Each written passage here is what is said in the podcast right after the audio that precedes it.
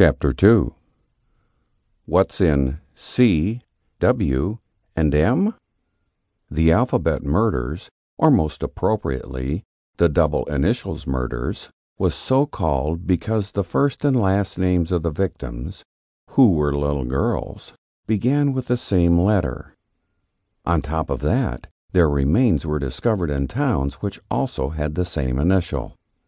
On November 16, 1971, Carmen Colon, 10 years old, was asked by her grandmother to retrieve a prescription at a drugstore on West Main Street just near her home on Brown Street in Rochester, New York. She was last seen leaving the said pharmacy, but she never returned home. Two days later, Carmen's body was found by two teenage boys who were innocently bicycling on the Stearns Road in Riga, a small town near Chili. From the autopsy, Carmen was a clear victim of rape and strangulation, her neck exhibiting fingernail marks. Carmen's death instilled fear in the minds of the parents.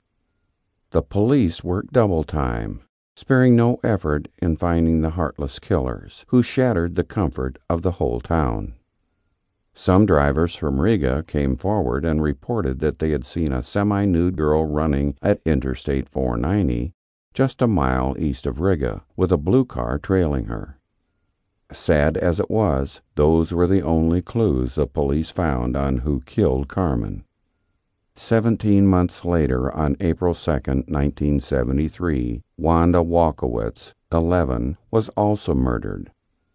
Like Carmen, Wanda was also from Rochester, New York, and her death also involved sexual assault and strangulation, but this time using a belt.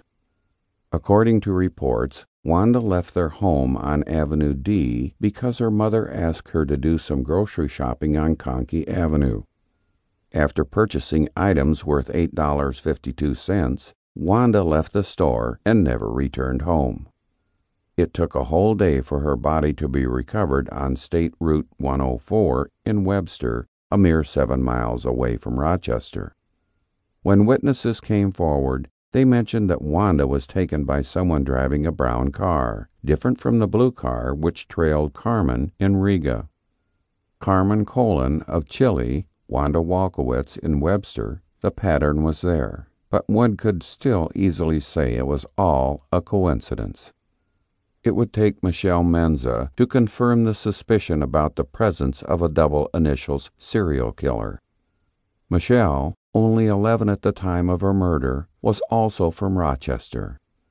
On November 26, 1973, just six months after Wanda was killed, Michelle was seen by her uncle at Goodman Plaza, and so he offered to take her home, but the young girl refused the offer. Two days later, her body turned up in Macedon, 15 miles away from Rochester. Witnesses stated that she was seen inside a car in a fast food restaurant in Penfield, and a man with no distinguishing characteristics walked towards her while carrying a bag of food. Autopsy reports on Michelle's body revealed that she ate hamburger before she died.